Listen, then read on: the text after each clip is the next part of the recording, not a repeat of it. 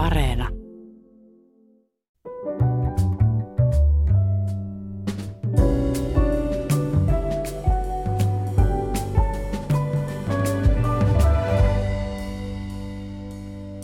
Hyvät ihmiset, ihmetteli, ihmettelittekö tänä aamuna jo, miksi tänään on taas liputettu? No tänään vietetään jälleen Aleksis Kiven ja suomalaisen kirjallisuuden päivää. Aleksis Stenval oli ensimmäinen suomenkielinen ammattikirjailija ja hänenkin teokset on käännetty monelle, muille, monelle muulle kielelle. Hänen ja koko suomalaisen kirjallisuuden kunniaksi keskustellaan tänään täällä käännöskirjallisuudesta. Ja vierainani ovat kääntäjä ja kirjallisuustieteen professori Viola Parente Chapkova ja suomalaisen kirjallisuuden vientikeskuksen käännöskoordinaattori Merja Aho. Hyvää huomenta ja kiitos kun tulitte. Huomenta ja hyvää Aleksis Kivenpäivää. Huomenta. Hyvää Aleksis Kivenpäivää. Tuota, aloitetaan sinusta Viola. Kuinka tsekkiä äidinkielenään puhuva ihminen päätyy Turun yliopiston suomalaisen kirjallisuuden professoriksi? Sattumalta vai?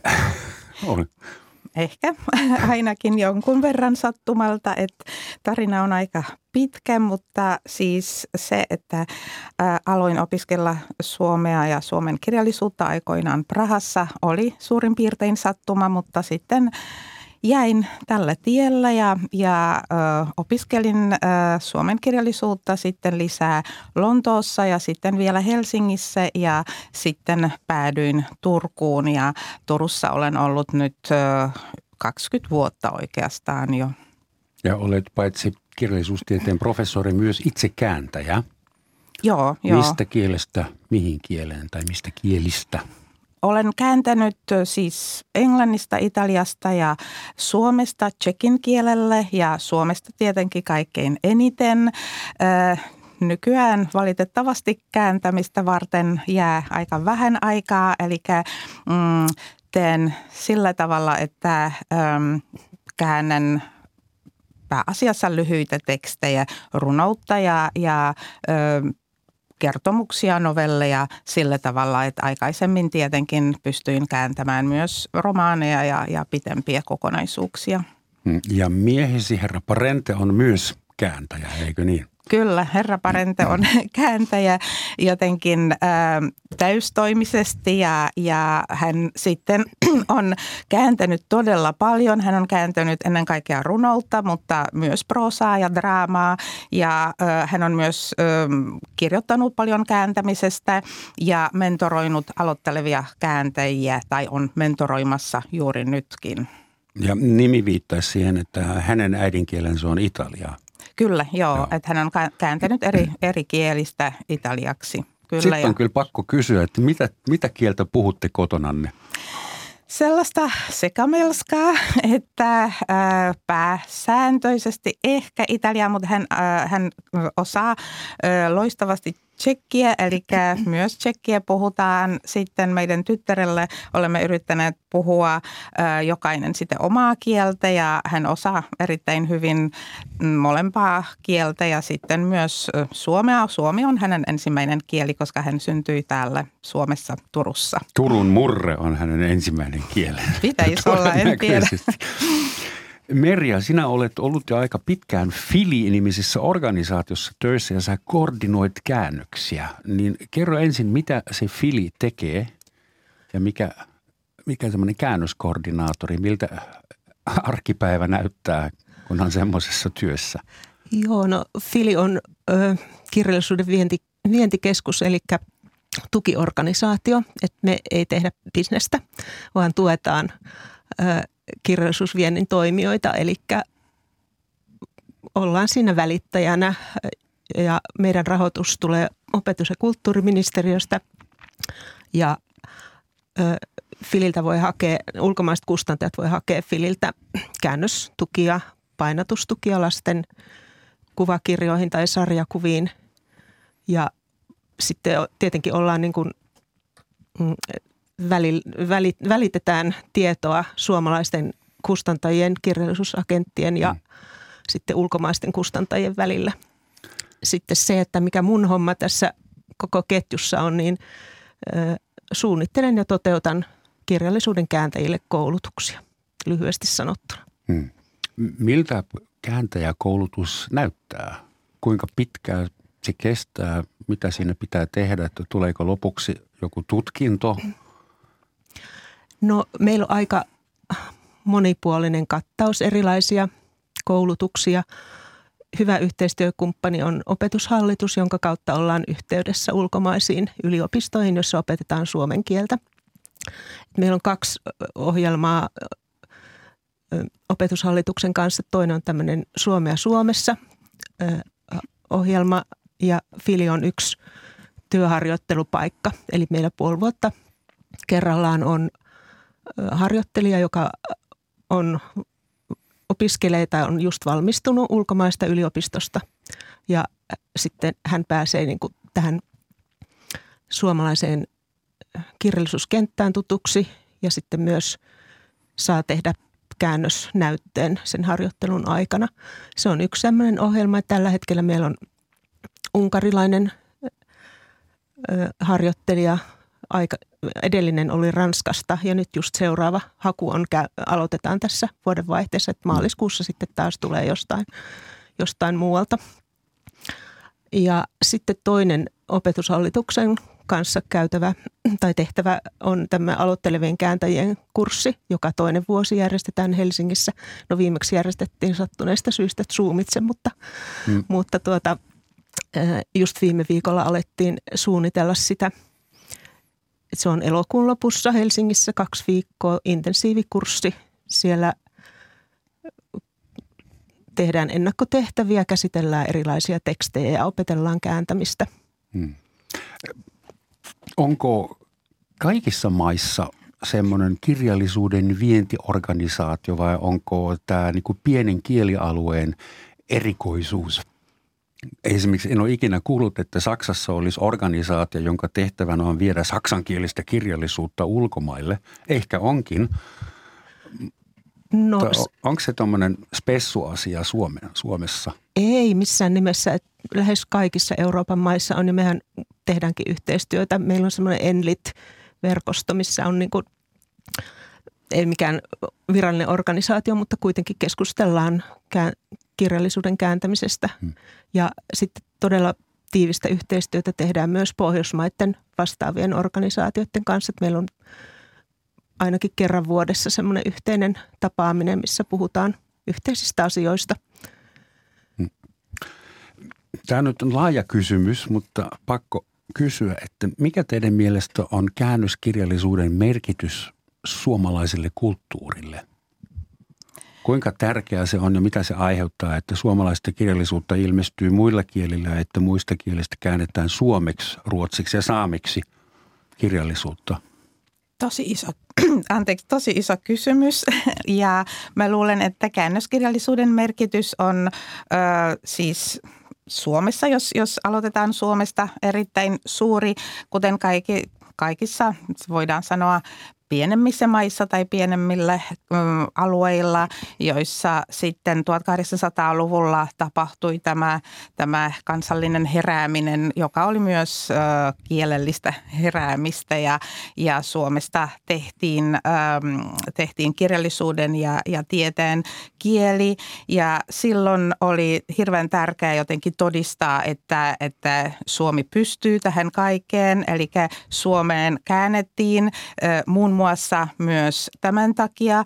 Ja sitten kun suomen kirjallisuutta taas käännettiin muille kielille, senkin piti todistaa, että suomi on elinvoimainen ää, mm, kieli ja, ja suomalainen kulttuuri on, on tärkeä ja kiinnostavaa.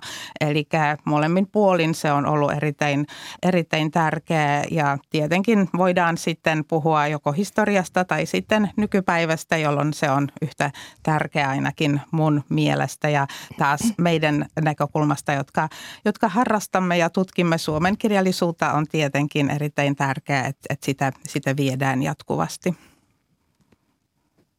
Mikä on sun näkemys?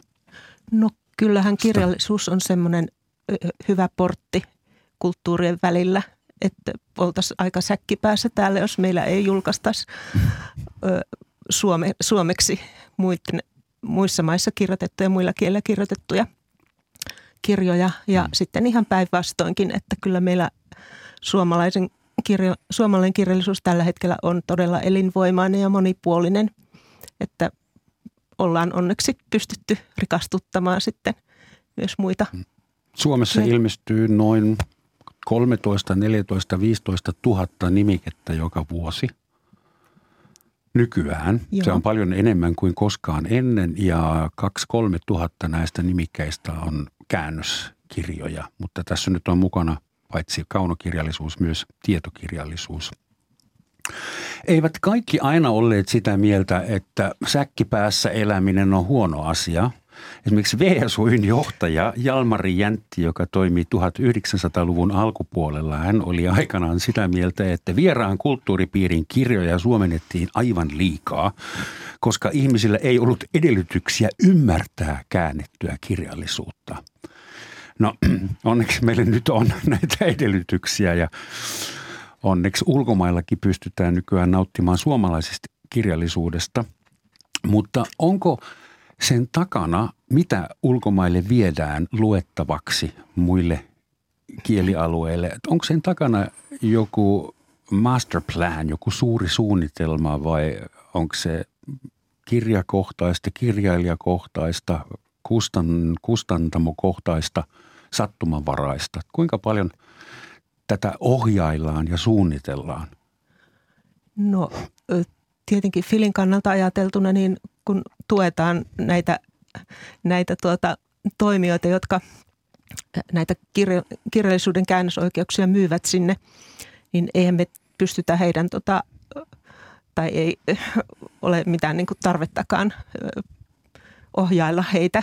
Et päinvastoin, että esimerkiksi jos ajatellaan suomalainen kustantaja julkaisee kirjan ja sitten sille kirjalle kirjailijalle löytyy suomalainen kirjallisuusagentti, niin kyllähän se on suunnitelmallista. Se on ihan liiketoimintaa, niin kuin mikä tahansa muu liiketoiminta. Eli todennäköisesti en, en, en kovin hyvin tunne agenttien toimintaa, mutta kuitenkin sen verran, että pystyn sanomaan, että kyllähän heillä on niin vuosittaiset tulostavoitteet, että kuinka paljon pitäisi sinne viivan alle jäädä sitten rahaa ja, mm.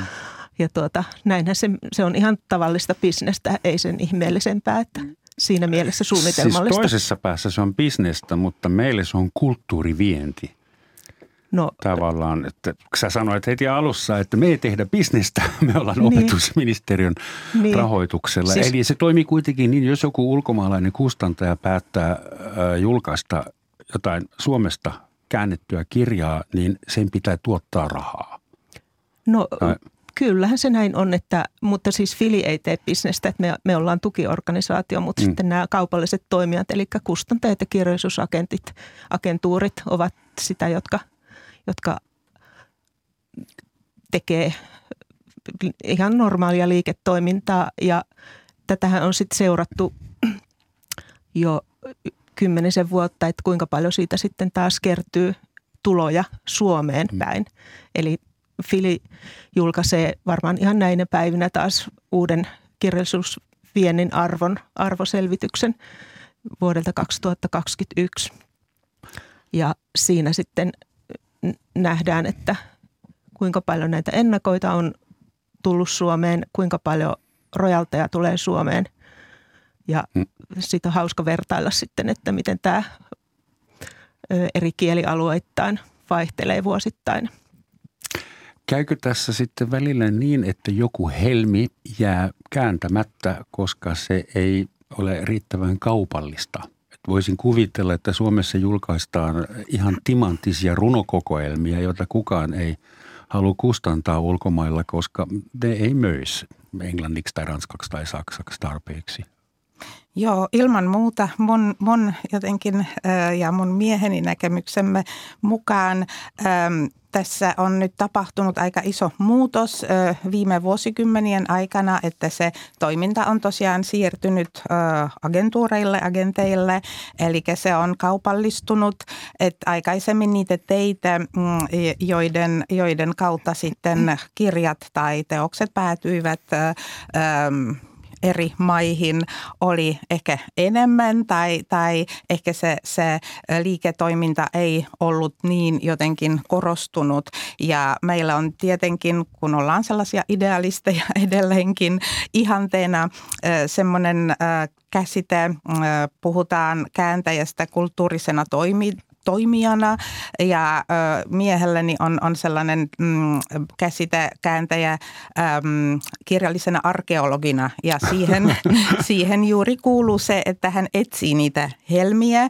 Ja siihen tarvitaan tietenkin hirveän hyvä ton, sanotaan nyt Suomen kirjallisuuden ja sen, sen kentän tuntemus, mutta myös sen äh, kohdemaan äh, kirjallisen kentän tuntemus, eli se mikä sopii, mikä voi myydä ja missä yhteydessä, missä kustantamossa, missä olisi se yleisö, se lukijakunta, joka, joka tämän nyt ymmärtäisi ja niin poispäin. Eli se on tosiaan hyvin idealistista, koska sitten siihen ei kuulu hirveästi sitä, sitä kaupallista voittoa jotenkin kenelläkään, että kääntäjäkin saa, saa lähinnä hakea jotain apurahoja tätä varten ja, tai kääntää ilmaiseksi, mitä ei pitäisi tehdä. Ja sitten kustantaja voi myös vaikka hakea tai, tai sitten kustantaa jotain muuta ja, ja tehdä tämän ihan, ihan idealistisista syistä. Eli tällä tavalla ollaan ainakin me ja, ja meidän ystävämme usein toimittu, mutta mm, se on siis tietenkin, ähm, mm, se, se ei ole se, se jotenkin päävirtaus. Eli nykyään mm. tosiaan agentit ja agentuurit haluavat myydä jopa paketteja tai, tai siis se, se määrä ja määrällisyys mm. on se. Mitä tarkoittaa pakettisanalla tässä yhteydessä? No joskus äh, kust, äh, siis kustantamot ja, ja agentit haluavat, että se ulkomainen kustantaja ö, ostaa kokonaisen paketin jonkun kirjailijan kirjoja. Ja se on tietenkin vähän riskaabelia, koska on tapahtunut näinkin, että sitten on käännetty sitten ensimmäinen, toinen teos. Siihen paketiin vaikka kuuluu kolme, neljä teosta. Ja kun ne eivät ilmestyneet, tai siis ne eivät menestyneet hirveän hyvin, sitten se kustantaja päättää, että sitten kolmatta tai neljättä ei enää julkaista, vaikka se olisi jo käännetty. Mm. Eli sitten se on sellaisessa, se jää sellaisen limboon, koska ne, ne mm, tekijänoikeudet tai, tai siis ne, ne kääntäjäoikeudet mm, ovat ja, ja kustannusoikeudet ovat jo siinä kustantamossa, mutta kun, kun ne katsoo, että, että se ei kannata, sit, sitä ei vaan tule ulos. Mm. Kuinka yleistä se on, että ostetaan käännösoikeudet, mutta sitten niitä ei käytetäkään? Onko se harvinaista vai pitääkö siihen varautua? Me toivon, että se on harvinaista. Merja tietää varmaan no, enemmän. On se aika harvinaista kyllä, mutta tietenkin sitten onhan siinä semmoinen riski, että niin kuin just Viola sanoi tuossa, että jos vaikka ensimmäinen osa ei menestykään siellä – ja sitten sitä toista ei julkaista, niin hirveän hankala on löytää sitten joku toinen kustantaja sieltä hmm. kohdemaasta sitten sille niin kuin jatko-osalle. Että se on niin kuin aika, aika, tai oikeastaan mahdotontakin. Mutta sitten vielä lisäisin tähän, että tässä on kirjallisuus lajikohtaisesti kanssa on niin kuin eri, erilaista, että Suomesta mitä nyt eniten viedään, niin on aikuisten proosaa, kaunokirjallisuutta ja sitten lastenkirjat menestyy hyvin maailmalla. Mutta toki tietenkin jää niin kuin monia kirjoja, kirjailijoita katveeseen, koska mm. ei näitä agentuureja niin kovin monta ole, että meillä on viisi agentuuria tällä hetkellä, jotka – tekee aktiivisesti tätä myyntityötä ja tietenkin jotkut kustantajat pystyy myös jollain pienellä resurssilla tekemään itse sitä myyntityötä, mutta on sitten semmoisia kirjallisuuden lajeja, että niin kuin just esimerkiksi runous, että kyllähän sitä mielellään käännetään ja, ja tuota, Filikki on järjestänyt just elokuussa runouden kääntämisen työpajan ja kiinnostusta kyllä on, mutta kokonaisia runokirjoja tai antologioita niin julkaistaan aika harvoin, että runous liikkuu aika lailla eri reittejä. Kirjallisuuslehdissä julkaistaan Ja sitten runoilijat, kun käy erilaisilla festareilla, niin sitten siellä niin kuin tulee tämmöisiä, että se, se kulkee taas niin kuin ihan omaa ratansa.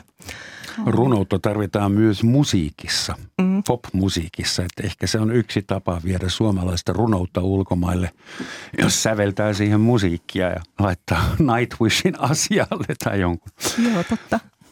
Tuota, viime vuosina äänikirja on valtanut alaa hyvin paljon ja paperikirja on jo osittain vähän vaikeuksissa. Äänikirja on paljon helpompi, ei tarvitse kaataa puita, ei tarvitse rekkakaupalla viedä paperia painavaa paikasta toiseen. Äänikirja on nopeasti tuotettu ja sitä on tosi helppo jakaa netitse digitaalisesti. Kuinka paljon nykyään tehdään käännöksiä jo ihan pelkkää äänikirjaa varten? Onko se uusi, uusi suuntaus vai painetaanko Suomesta muille kielille käännettyjä kirjoja yleensä aina paperille vielä? No ei nyt aina paineta, mutta suurin osa kyllä vielä julkaistaan ihan paperi, paperisena, mm. mutta sitten kyllähän semmoisia toimijoita pikkuhiljaa alkaa olla, jotka haluaisi enemmän vaan tehdä, tehdä tuota pelkkää äänikirjaa. Ja sitten jotenkin kun miet, on miettinyt sitä, että mistä se johtuu tai onko siinä jotain niin kuin semmoista tietynlaista, niin on ajatellut sitä, että ehkä mm, ajatellaan sitä kohdeyleisöä, että jotka niin kuin ei tartu, tartu kirjaan, kir, ihan paperiseen kirjaan, vaan mieluummin kuuntelee, niin sitten sit semmoisia kirjoja julkaistaan pelkästään äänikirjana – en tiedä, mitä mieltä Viola esimerkiksi, onko sulla tullut tämmöisiä? Mun täytyy sanoa, että mä en tästä tiedä paljon mitään, että tiedän, että esimerkiksi e-kirjoina nykyään julkaistaan aika paljon ja joskus sitten tulee vaan mieleen sellainen tapaus, että ongelma tuli, kun tehtiin prahalaisten opiskelijoiden kanssa sellainen käännösantologia, siis suomalaisia novelleja, sellainen temaattinen kirja, mm, missä oli äh, siinä, siinä teemana tai aiheena pohjoinen, Suomen pohjoinen. Ja siitä sitten tehtiin myös e-kirja, mutta kun ei saatu mm, tai kustantaja ei saanut äm, oikeuksia yhteen tai yhtä äm, novellia varten, sitten se e-kirja oli tavallaan erilainen, eli sit, sit, niin, se, se ilmestyy ilman sitä yhtä novellia, eli sekin voi olla haaste, kun on, kun on joku kokoelma, joku antologia, että sitten ei välttämättä kaiken saa äänikirjaa tai, tai e-kirjaa varten niitä oikeuksia. Onko teidän mielestä olemassa vielä suomalaisia klassikoita, joita pitäisi kirjeen vilkkaa kääntää muille kielille tai olisi pitänyt kääntää jo? Mikä meidän hyllyllä makaa vielä Ilman muuta. Tietenkin mun näkökulmasta niitä on, niitä on paljon ja, ja yritetään mun prahalaisen kollegani Lenka Farovan kanssa tehdä sellaista mm, antologiaa, siis novelliantologiaa, missä on suomalaisia klassikoita, että ollaan suomennettu, ei kun käännetty tsekin kielelle, anteeksi, noin kymmenen novellia, siis klassikkokirjailijoilta voi sanoa, että Juhani Ahoa, L. Onervaa ja, ja mm, Aino Kallasta, F.E. Sillan päätä, eli sen tyyppisiä. Ja ne on menestyneet, mä en tiedä pitäisikö sanoa yllättävän hyvin, mutta joka tapauksessa hyvin Tsekin radiossa, että saatiin todella positiivista palautetta ja toivotaan, että sitten kun niitä kertyy vielä enemmän, että, että tehdään sellainen, sellainen antologia-julkaisu, että tuleeko se nyt e-kirjana tai, tai paperikirjana saa, saa nyt nähdä, mutta joka tapauksessa ton tyypistä ja mä katsoisin, että siis lyhyt proosa ja runous, lyhyet muodot yleensä, ne on suomalaisen kirjallisuuden helmiä ehdottomasti. Se ei ole ehkä hirveän jotenkin kaupallisesti hyvä juttu, koska, koska niitä saa vähemmän kaupaksi. Että et tietenkin romaani on se hegemoninen laji, jota kaikki haluaa kustantaa ja, ja ostaa. Eli, eli siinä on vähän haastetta, mutta me olemme yrittäneet kaikin puolin ja mieheni myös, siis kun hän on kääntänyt niin paljon runoutta, runoutta ja meidän mielestä suomenkielinen runous on, on huippua. Eli sillä tavalla sitten ollaan yritetty tätä asiaa edistää. Ja jossain vielä niistä klassikoista El Onervan Mirdia on nyt ilmestynyt italiaksi. Ja mulle nyt sattui sellainen todella jotenkin ihana juttu omasta näkökulmastani, koska kirjoitin Mirdiasta väitöskirjani. Ja muutenkin olen sitä tutkinut ja muutenkin El Onervan teoksia. Eli nyt kun on onnistunut mm, saamaan sitä jotenkin, no ei vielä myymään, mutta, tai, tai siis ei, ei myydä, koska, koska oikeudet ovat, ovat Suomen kulttuurirahastolla ja se on ystävällisesti antanut luvan kääntää. Sen pitäisi nyt tulla kriittisenä editiona englannin kielellä, että et sellainen ää, akateeminen kustantamo tavallaan on nyt ottanut sen ohjelmaansa ja, ja kansallisteatterin dramaturgi Eva Buchwald, paras mahdollinen kääntäjä, on nyt tätä, tätä kirjaa, eli L. Onervan Mirdiaa englannintamassa ja itse sitten saan mm. kirjoittaa kaikki ne ää, johdannot ja kommentaarit ja, ja se, mitä se kriittinen editio ää, edellyttää. Eli siitä olen nyt iloinnut todella paljon. Jos sinä Merja saisit päättää yhdestä kirjasta, minkä sä saisit viedä ulkomaille, niin mikä suomalainen kirja se olisi ja mille kieli, kielialueelle sä veisit sen? Hups.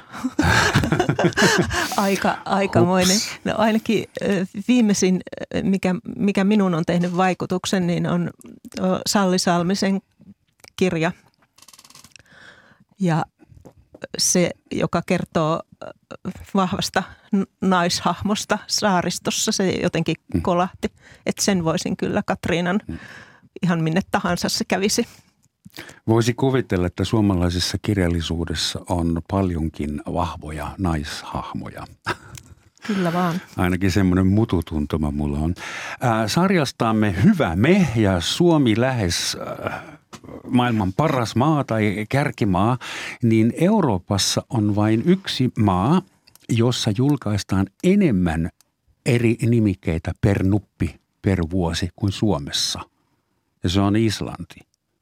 Ei yllättävä. Islantihan on myös se maailman valtio, jolla on suurin nobelist, nobelistitiheys, nimittäin yksi Tampereen kokoisessa yhteiskunnassa. Mutta Suomessa ilmestyy ää, kolme uutta kirjaa per asukas per vuosi ja Islannissa kuusi ja Saksassa sitten alle kaksi ja muissa maissa vielä vähemmän, kun siellä on niin paljon ihmisiä. Mutta – mitä te sanoisitte, että onko suomalaisella kirjallisuudella ulkomailla olemassa joku maine? Onko, odotetaanko jo, kun mietitään, että tuodaan tänne Ranskaan, Englantiin, Saksaan, Italiaan, Espanjaan suomalainen kirja, niin onko ennakko-odotuksia olemassa Mun mielestä on ja riippumaasta tietenkin joka maassa se voi olla ö, erityyppisiä odotuksia tai samantyyppisiä. Tosiaan riippuu, riippuu siitä ö, kontekstista. Esimerkiksi Italiassa ö, jotenkin suomalainen kirjallisuus oli ö, Arto Paasilinnaa, eli odotettiin, että tulee jotain samantyyppistä kuin Paasilinna ja mm, siis taas ne kirja, kirjalliset arkeologit ja kirjalliset agentit tai, tai siis toimijat siinä mielessä, agentit, kirjalliset toimijat, kääntäjät ovat tehneet nyt viime vuosina aika paljon työtä sen eteen, että se kuva – suomalaisesta kirjallisuudesta monipuolistuisi. Eli Paasilina on, on edelleenkin tietenkin nimi, joka vetää, mutta sitten nykyään on tarjolla niin paljon enemmän ja niin paljon muutakin, että mä uskon, että se kuva muuttuu varsinkin mm. nuorten lukijoiden keskuudessa. Joo, se on kyllä totta ja niin kuin sanoinkin tuossa aiemmin, että meillä on monipuolinen tarjonta. Et, no, esimerkiksi nyt tällä hetkellä aika monet dekkaristit, suomalaiset dekkaristit on päässeet. Esimerkiksi Saksassa on hyvin mm. julkaistu Arttu Tuomista tai Antti Tuomainen viilettää pitkin Britannia ja hmm. Yhdysvaltoja omien kirjojensa. Onko olemassa semmoinen genre kuin Finnish Nordic Noir? Ensimmäistä kertaa kuulen tuon määritelmän, mutta mik, miksei, että et, jollain tavalla nyt on, on semmoisia kirjailijoita ja kirjoja alkanut Hmm. Koska syntyä. jossain vaiheessa jo 1980-luvulla yksi elokuvaohjaaja valloitti koko maailman elokuvillaan, mutta pilas samalla Suomen maineen. Et sen jälkeen odotettiin vain jotain yberkreisiä. Aina tiedätte kyllä, mistä mä puhun. Herra Kaurismäki. Mm-hmm. Ja nyt suomalaisia elokuvia liikkuu muutenkin ja saa tehdä vaikka komedia tai siis ihmissuhdedraamaa. Mutta Ensinnäkin muistutus siitä, että tämä on Yle Radio 1 Romansatsin maamekirja, jossa tänään suomalaisen kirjallisuuden ja Aleksis Kiven syntymäpäivän kunniaksi keskustellaan käännöskirjallisuudesta. Ja vieraana studiossa ovat kääntäjä ja kirjallisuustieteen professori Viola Parente Chapkova ja suomalaisen kirjallisuuden vientikeskuksen käännöskoordinaattori Merja Aho. Teillä on varmaan aika isot nuo käyntikortit, että mahtuu koko titteli.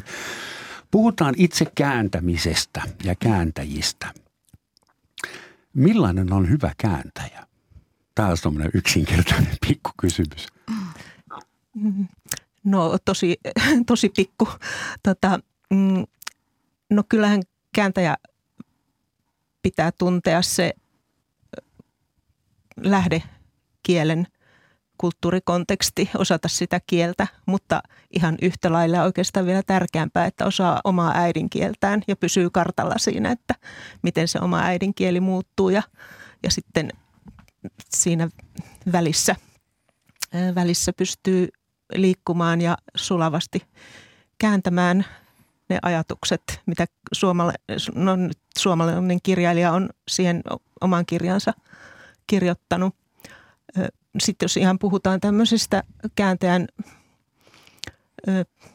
minkälainen tyyppi pitää olla, niin täytyy tietenkin olla luotettava, pitää kiinni eräpäivistä, milloin pitää käännös palauttaa ja kaikista tämmöisestä, että se on aika nopeasti. Jos Eikä al- jätä sivuja kääntämättä, koska niin. ei jaksa tai on sitä mieltä, Joo. että tämä on liian tylsää, niin että pitää Joo. olla uskollinen tekstille. U- uskollinen tekstille, mutta sitten toisaalta taas ihan se, että jos alkaa lipsua jossain... Ö,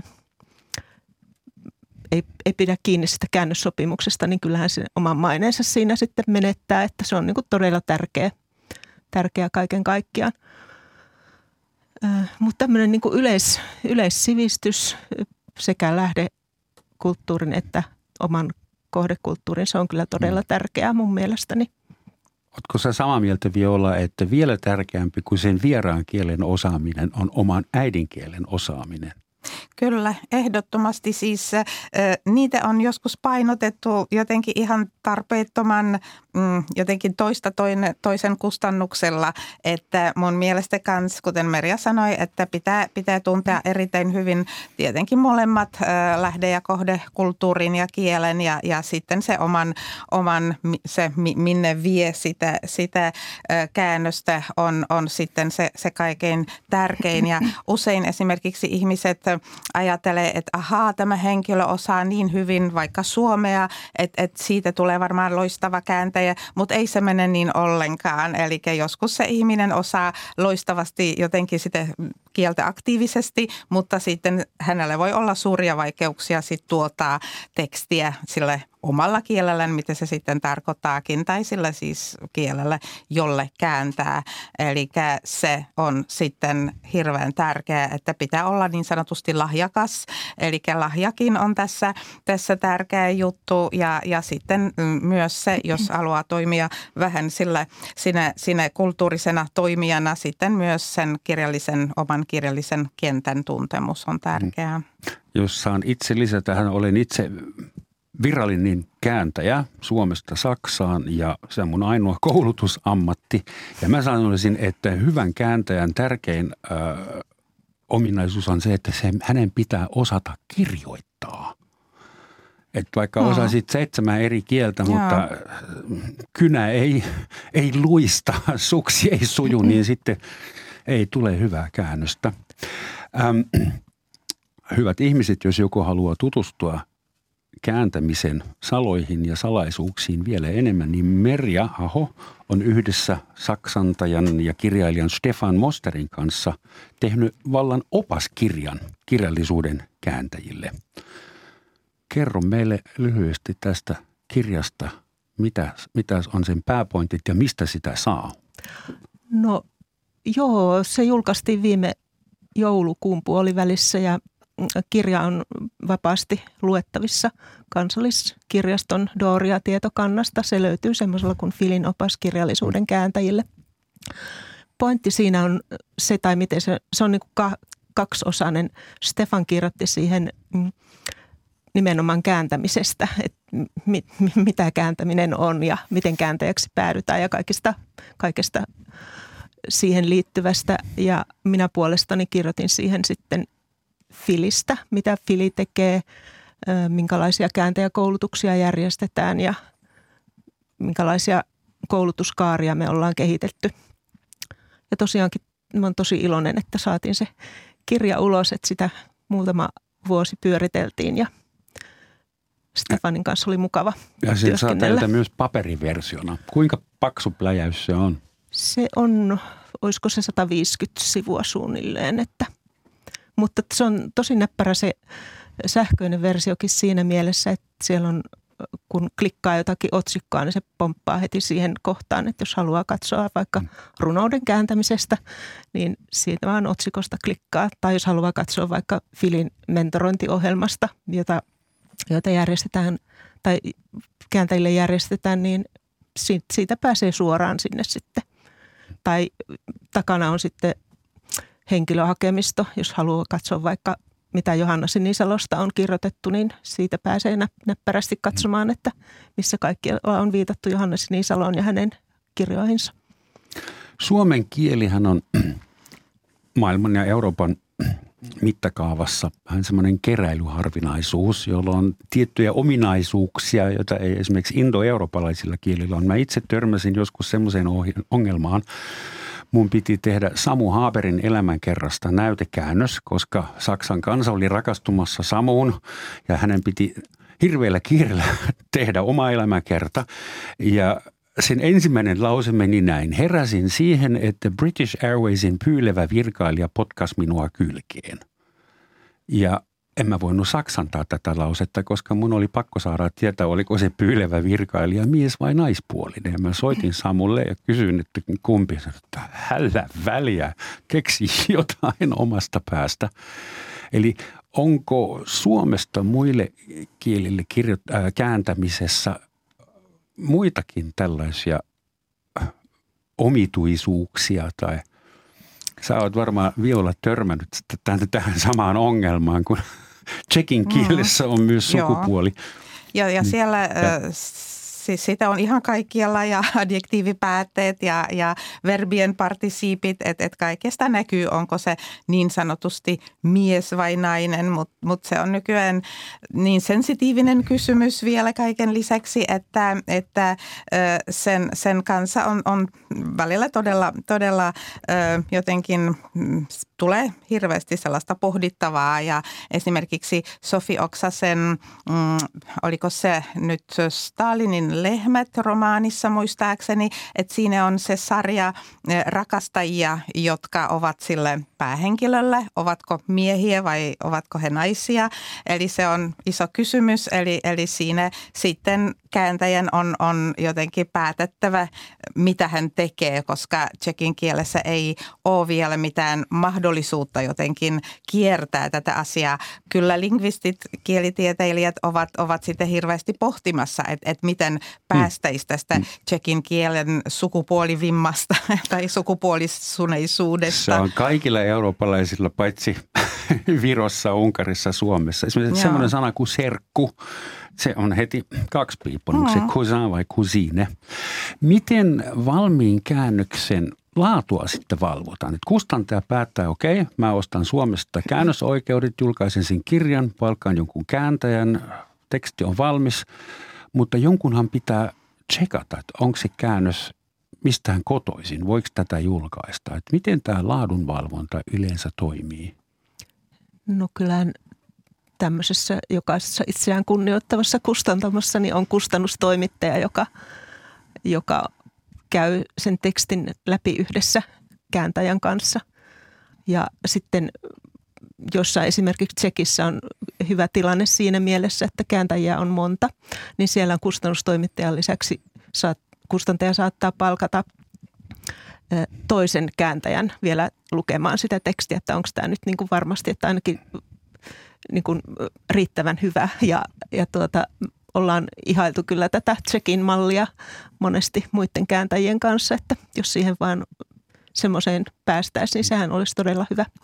Se on tosi tärkeä mun mm. mielestä, että mullakin on ollut sitä, sitä onnea, että ö, siis palkatin jopa kustannustoimittajaksi joku, joku Suomea osaava kollega. Eli sitten ei välttämättä oltu kaikesta samaa mieltä, mutta me sain todella asiantuntevaa palautetta ja sitten päästiin keskustelemaan ö, jotenkin ihan konkreettisesti näistä asioista, ei vaan jollain mututuntumalla, että miten tämä nyt kuulostaa ö, kohdekielelle, mutta ihan, ihan asiallista keskustelua tuli. Mutta tällaisen prosessin menee aika paljon aikaa ja sitten se maksaa myös. Yksi kääntäjä maksaa jo ja häntä valvova kääntäjä maksaa sitten taas. Että onko se niin, että vain isolla kustantajilla on varaa tuottaa laadukkaita käännöskirjoja Mä sanoisin, että se riippuu tosiaan kustantajasta ja esimerkiksi tsekiksi toi Johanna Sinisalon ennen päivänlaskua ei voi mm, ilmestyi One Woman Press kustantamosta ja se on todella One Woman Press, aika pieni kustantamo, mutta sille on todella innostunut lukijakunta ja juuri siellä m- mulle jotenkin löydettiin ö, kustannustoimittajaksi tämä ö, yksi kollega, joka, jonka kanssa sitten ö, todella jotenkin ähm, pitkään tehtiin, tehtiin työtä tai pitkään no sen prosessin aikana.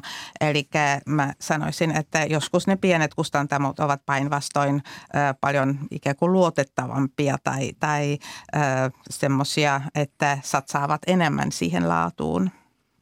Tähän pitää vielä sanoa, että huutava vääryys on se, että eurooppalaisessa vertailussa niin Suomen kääntäjät, suomentajat tienaavat vähiten. Joku on tutkinut, mikä on palkkio tai palkkatasoa ja suomentajin pitäisi tienata enemmän. Mm-hmm. Olen sitä mieltä, vaikka en ole itse suomentaja. meillä on nykyään Google Translate – ja ensimmäiset kirjat ovat jo ilmestyneet, joiden takana ei ole ihmiskääntäjä, vaan algoritmi. Mä saan heittää pienen, pienen esimerkin siitä, että kuningas Lear ilmestyi Shakespearein ähm, näytelmä.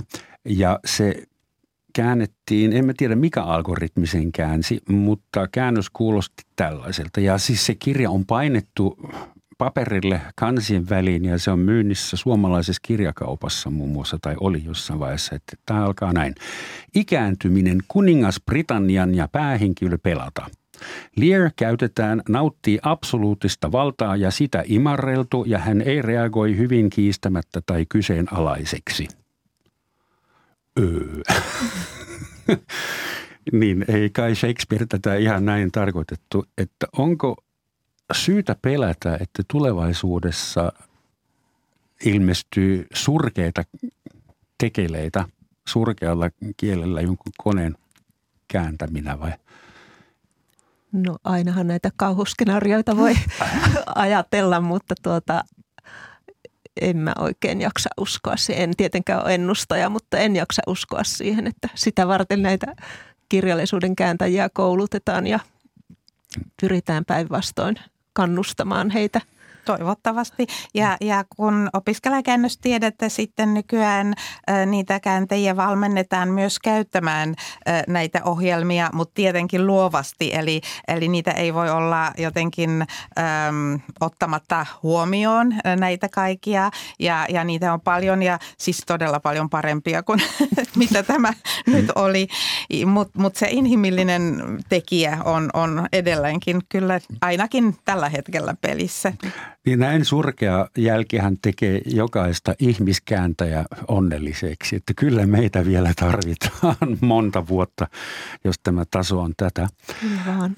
Ähm, tähän yhteyteen tätä kirjaa, tätä Shakespearein konekäännöstä haukuttiin isoissakin suomalaisissa lehdissä sian saksaksi. Ja haluaisin tässä yhteydessä todeta, että sian saksa on erittäin epäkorrekti sana, koska sian saksa ei ole hauskaa diibadaavaa lasten sekavaa tapaa ilmaista itsensä kielisesti, vaan sian saksalla tarkoitettiin alun perin jidishin kieltä, eli Saksan juutalaisten omaa kieltä kautta murretta. Ja kun kuulin tämän, niin itse lopetin sanan sian saksan käyttämistä.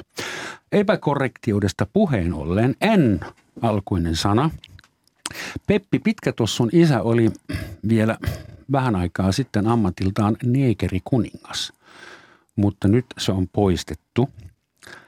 Lindgrenin, Astrid Lindgrenin tytär Karin Nyman kertoi Dagens Nyheterille, että hän on nyt sitä mieltä, että se sana poistettiin, tai siis se on poistettu jo. Ja Efraim Longstrump ei ole enää neekerikuningas, vaan hän on nyt Söderhavskung, Etelämeren kuningas. Tämä on tietysti ymmärrettävää ja varmaan oli asiallinen toimenpide, mutta tulee vain mieleen, että jos Peppi Pitkätossu pitää editoida uudestaan ja kaikkia sen käännöksiä, sitähän on käännetty ties kuinka monelle kielelle. Kuinka paljon me joudutaan nyt avaamaan kirjallisuutta uudestaan ja editoimaan vanhoja tuhannesti painettuja ja myytyjä käännöksiä uudestaan, jotta niistä tulisi poliittisesti ja muutenkin korrektia. Hmm. Tuleeko tästä joku puhdistusaalto? No ne on niitä vaikeita debatteja. Mä oon siis itse sitä mieltä, että ehdottomasti tämä pitää tehdä, koska varsinkin lapset eivät vielä tietenkään itse pysty mitenkään ö, päättämään, näistä sanoista mitään tai, tai tietenkin ne tarttuvat ja niin poispäin. Ja myös lastenkirjallisuuden yhteydessä on nyt käytetty aika paljon niitä sensitiivisyyslukijoita tai, tai kokemuslukijoita, että sitten eri, eri äh, juttu on tietenkin äh, aikuisten kirjallisuus niiden yhteydessä, mutta siinäkin mm, niitä on käytetty. Eli mä luulen, että äh, pitäisi vaan toimia sillä tavalla, että, että mennään vähemmistöjen ehdoilla ja, ja sillä tavalla. Mä oon ihan samaa mieltä kyllä. No toinen uusi, uuden tyyppinen ongelma käännösalalla voi olla seksuaalinen ja etninen identiteetti. Muistan, että, että kun Joe Biden astui virkaan – niin nuori nainen nimeltä Amanda Gorman lausui erittäin kauniin runon nimeltä The Hill We Climb. Ja jonkun tanskalaisen nuoren henkilön, valkoihoisen, piti tehdä käännös siitä, mutta hän sai osakseen niin paljon vihaa, että kuinka valkoihoinen voi ö, kääntää mustaihoisen runon, niin täytyy sanoa, että vähän hämmästyttävää, että mistä alkaen ihonväri on ollut tärkeä tekijä tässä kääntä, kääntäjähommassa. Eli alkaako tässä myös olla vähän roolit sekaisin? Vaikeita niin. kysymyksiä, mutta mä, mä menisin taas sen, sen vähemmistön ehdoilla ja esimerkiksi kun ajattelee ö, Nils Aslak Valkeapään Peaivi Ahchasan Aurinkoisäni teosta. Hän ei halunnut, että niihin käännöksiin päätyvät valokuvat ja, ja koko se, se kuvamateriaali, joka oli siinä alkuperäisessä saamenkielisessä, se oli hänen näkemyksensä, että ne kuvat eivät kuulu muille kuin saamelaisille. Eli taas kerran olisin sitä mm. mieltä, että pitäisi kunnioittaa sitä, sitä mitä, mitä vähemmistön edustaja haluaa. No, mutta toisaalta vaihtoehto on se, että ei käännetä saamenkielistä kirjallisuutta enää millekään kielelle, ettei vaan synny tällaisia ongelmia. Että sehän voi synnyttää semmoista ylivarovaisuutta. Se on totta ja mun mielestä siitä on ö, kirjoittanut hyvin kiinnostavalla tavalla Kaisa Ahvenjärvi, joka on väitellyt saamelaisesta nykyrunoudesta. Hän ei ole itse saamelainen, mutta hän jotenkin hirveän sensitiivisesti ja hyvin sitten kirjoitti auki tämän koko asetelman. Eli hän, hän jotenkin... Äm, painotti sitä, että hän itse ei ole saamelainen, mutta että hän on tutkija-kääntäjä, joka tässä tutkija kääntää ja haluaa tietenkin nimenomaan, kuten sanoit, edistää saamelaisen kirjallisuuden kääntämistä ja vientiä ja, ja tällä tavalla. Et, et tietenkin hän, hän käytti niitä käännöksiä myös väitöskirja, väitöskirjassaan, eli hänellä oli se mahdollisuus tavallaan kommentoida ja sanoa, että, että kaikessa kääntämisessä tätä mahdollisuutta ei ole, että, että silloin tietenkin voi syntyä ongelmia. Ja mihin se viiva vedetään? Saisinko minä – saksantaa suomalaisen naiskirjailijan, anteeksi sana, teosta saksaksi vai olisiko se jo epäkorrektia? Minulla ei olisi mitään sitä vastaan, että mun teoksia kääntäisi joku muun kielinen, muun värinen, muun sukupuolinen. Kääntäminen itse asiassa hauska sattuma, vai onko se sattuma? Suomen kielen slangissa kääntää tarkoittaa myös pölliä, varastaa. Mm. Milloin sä viimeksi käänsit kirjan? että onko kääntäminen sitten myös kulttuurista omimista? Niin kuin tuo Jalmari Jäntti oli joskus sitä mieltä, että sitä ei pitäisi harrastaa ainakaan paljon. Tässä riippuu mun mielestä siitä kontekstista tai, tai miten, miten se tehdään. Et tapauksesta ja, ja siitä, mitä, sit, mitä mieltä tekijä, mikäli hän on elossa, on ja ja miten, miten sitten hän suhtautuu ja, ja mahdollisesti vähemmistö, josta hän tulee, miten ne, he suhtautuvat. Ollaan sitä mieltä, että kirjallisuuden kääntäminen muille kielille on lähtökohtaisesti hyvä asia. Sovitaanko näin? Juu, totta kai. niin, ethän sinä voisi Merja olla eri mieltä. Hei, kiitoksia teille. Tässä oli Aleksis Kiven päivän pläjäys. Hyvää suomalaisen kirjallisuuden päivää ja kääntäkää ahkerasti, mutta vain kirjoja, please. Kiitos Viola, kiitos Merja, kiitos teille hyvät ihmiset ja lopuksi vielä sitaatti. Se tulee italialaisen edesmenneen kirjailija Umberto Econ suusta. Hän sanoi joskus, kääntäminen on epäonnistumisen jalotaito.